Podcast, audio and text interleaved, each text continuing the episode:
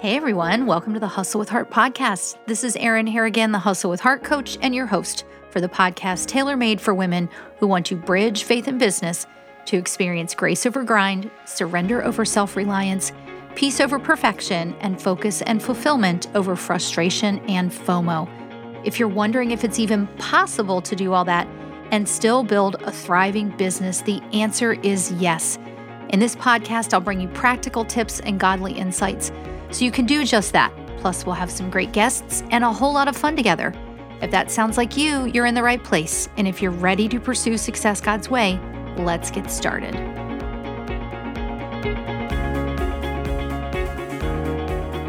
Hey, friends, welcome back to the podcast. Can you believe it is April? Wow. Listen, before we jump in, I want to let you know that April is Financial Literacy Month. So, this month, we're going to be talking about money in business from a biblical standpoint. We're going to start out with a fantastic interview with my friend Carissa Quaddy, who coaches women entrepreneurs to be leaving a legacy and build their business with biblical finances. And then we're going to pull back the curtain a little bit. I'm going to share some of my personal story of our financial crisis from 2014 to 2018 and how Jesus played a part in that. So, listen in, share this podcast, give it a review, leave it five stars, all the things. And by the way, if you're wondering how well you're allowing God to be your business partner, how well you're bridging faith and business, be sure to get over to my website and take the Faith and Biz quiz. It's absolutely free. It'll take you about seven minutes, and you'll get your score out of 100 plus the opportunity to schedule a free discovery call with me to walk through your custom report. So, with that, let's dig in for our next episode around the theme of financial literacy.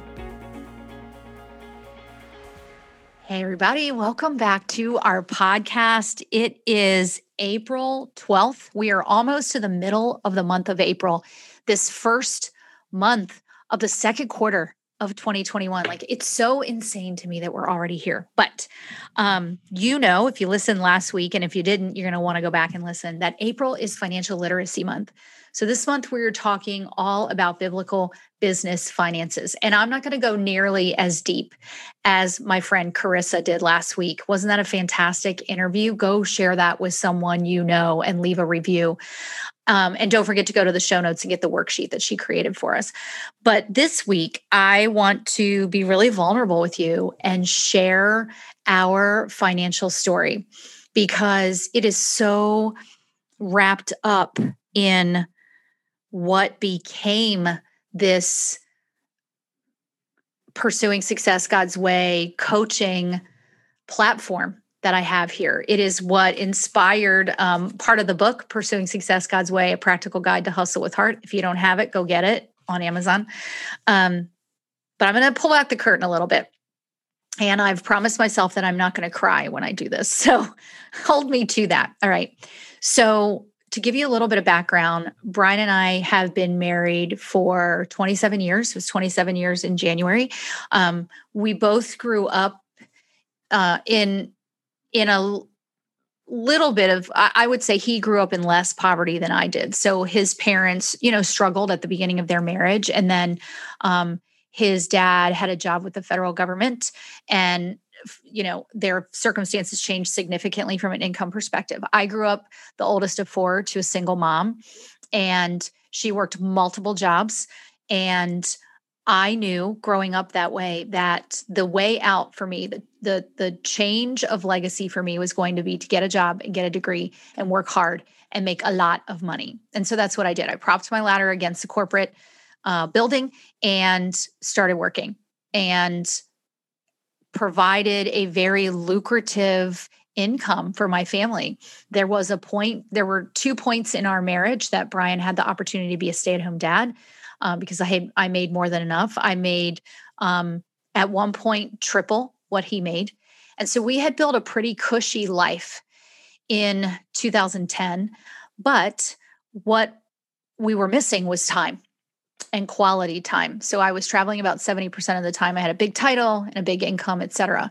But I desperately wanted to be more available to my family. I never wanted to be a stay at home mom, and all respect to the stay at home moms out there because whew, that's not something I could have done. But I wanted to be able to call the shots. I wanted to be able to not have to listen to the orchestra concert or the cheerleading competition on the phone on the way home on the train from New Jersey back to Baltimore. I wanted to be able to, you know, be available and take off when I wanted to take off. And I didn't want to be at someone's beck and call, um, someone totally calling the shots over my life. So in 2010, I found my Arbonne business at the time and in network marketing, which is something I swore I'd never do. But in it, I saw the opportunity for a way out. I saw an opportunity to create an income and help and serve others and potentially be able to replace my income. So I did that pretty quickly in about 14 months. And I reached a level where I was making, um, you know, four figures a month easily in that, plus working my full time job.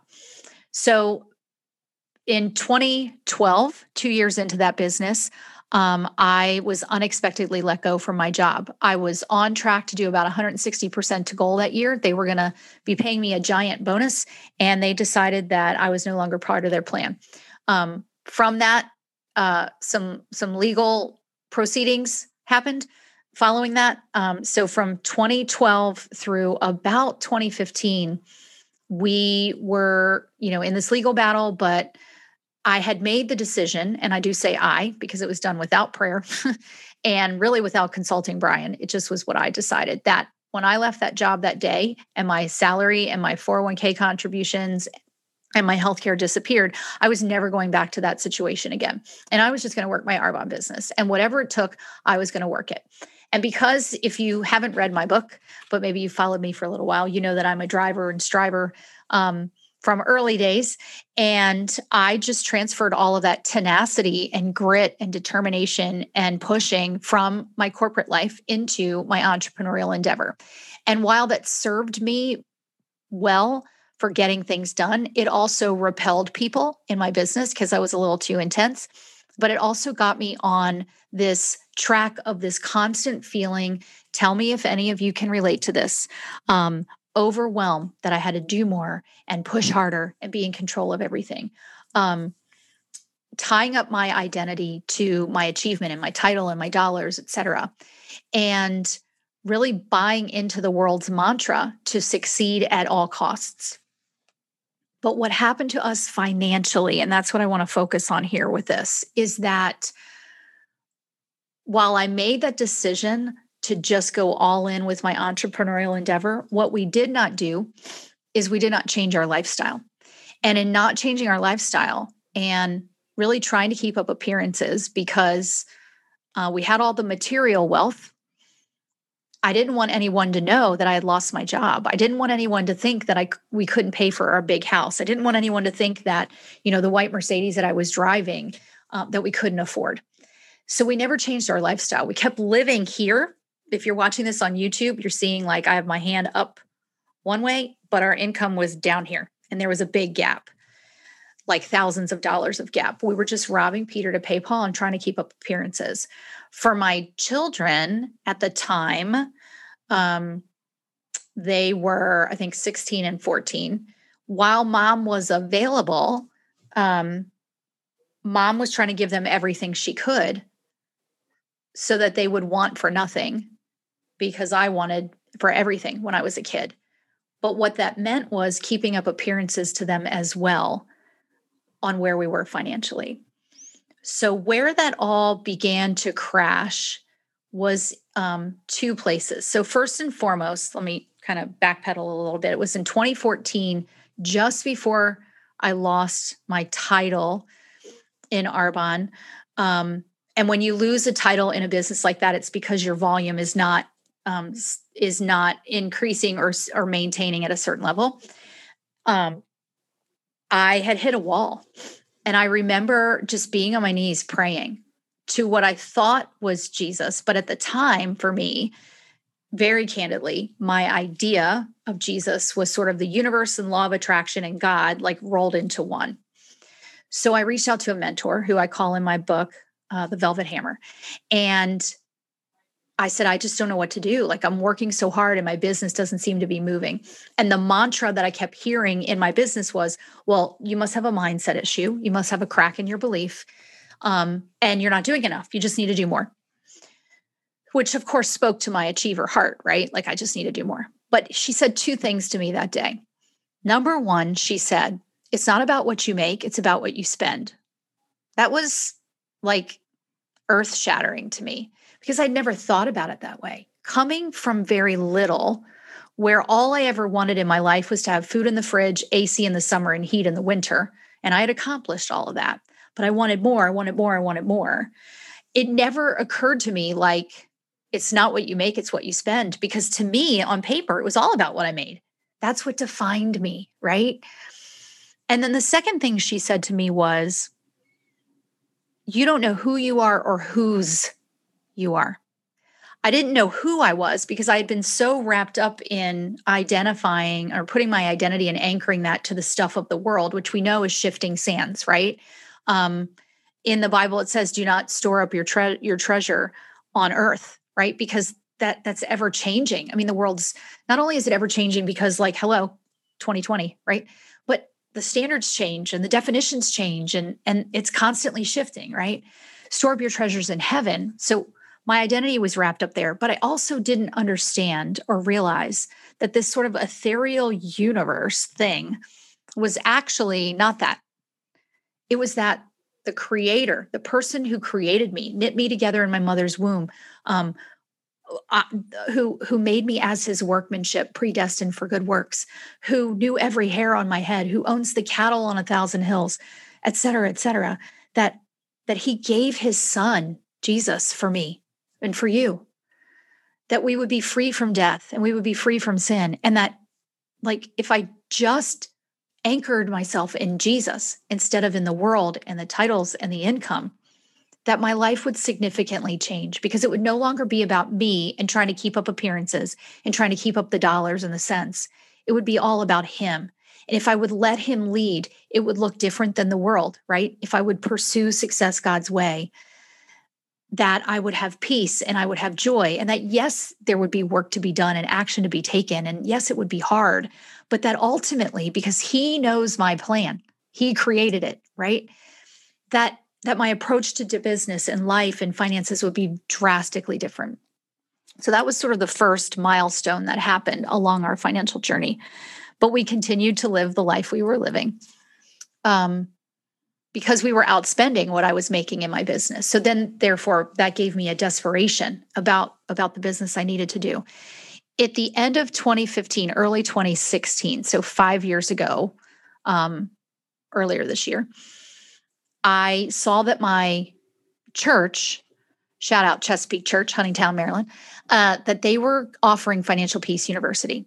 And at that point, Brian and I were at such odds that every time we interacted, it was like acid. I don't know if anybody can relate to that, but it was so ugly all the time because there was never enough money and we were trying to like move the money and rob Peter to pay Paul that I said, let's go take this course. So we did. February of 2016, we started the course. And um, I was, you know, leaning in and he was leaning back, ever the skeptic. But what that course gave us was a common language. What it gave us was the systems and the process and the and the the plan for how we could start to understand two things. Where is our money going? Right? Giving it a name and understanding where it's going. And by understanding where it's going, seeing the gap between where the money needed to go and where we what money was coming in. And to do what the velvet hammer said. It wasn't about what we made it's about what we spend. So it gave us those two things. Now i'm here to tell you that those first few conversations were 100% painful. Um, there was so much angst but there was so much blame and resentment. I was blaming myself and brian was resentful because i had lost the job um, you know, we had blown through my 401k, which was well over 300,000 at that point, just to keep up, just to keep moving in the direction we were moving. Um, I don't know at the time that we could have sold the house, that we did decide to sell the house, and we tried several times between 2016 and 2018 before it finally sold. But we wanted to protect our kids as much as we could and keep their surroundings, you know, as as comforting and secure as we could. But at the same time, like it was killing us. It was killing us. We were 45 days behind on our mortgage. Um, and yet I was stubborn because I was like, I I can't go get a job. If I go get a job, people won't will will think like this this Arbonne business doesn't work, and I and I can't I can't do that. So in those conversations, um, just like Carissa was talking about last week in her story, you know, understanding where could we go with um, if we understood what we were spending and how could we change that narrative, and then therefore how could we change the legacy. Um, that's where that journey began in February of 2016. So I'm going to leave you with a cliffhanger. and I'm going to come back in our next episode and talk more and finish this story.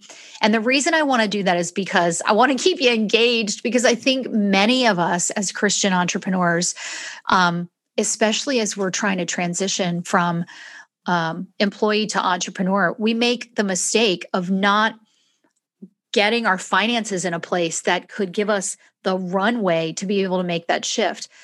I mean, listen, it's one thing to 100% trust that the Lord is moving you in a direction. And we are also called to provide for our families and to leave a legacy.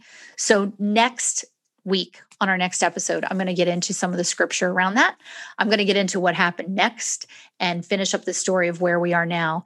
Um, but for now, if that's you, if you're struggling in that place of financial burden, could I direct you to reach out to Carissa? Um, reach out and find a financial peace university class. Reach out to me. I'll be happy to you know chat through that with you. Um, i do coach some of my clients on this so you know let's connect but dm me would you?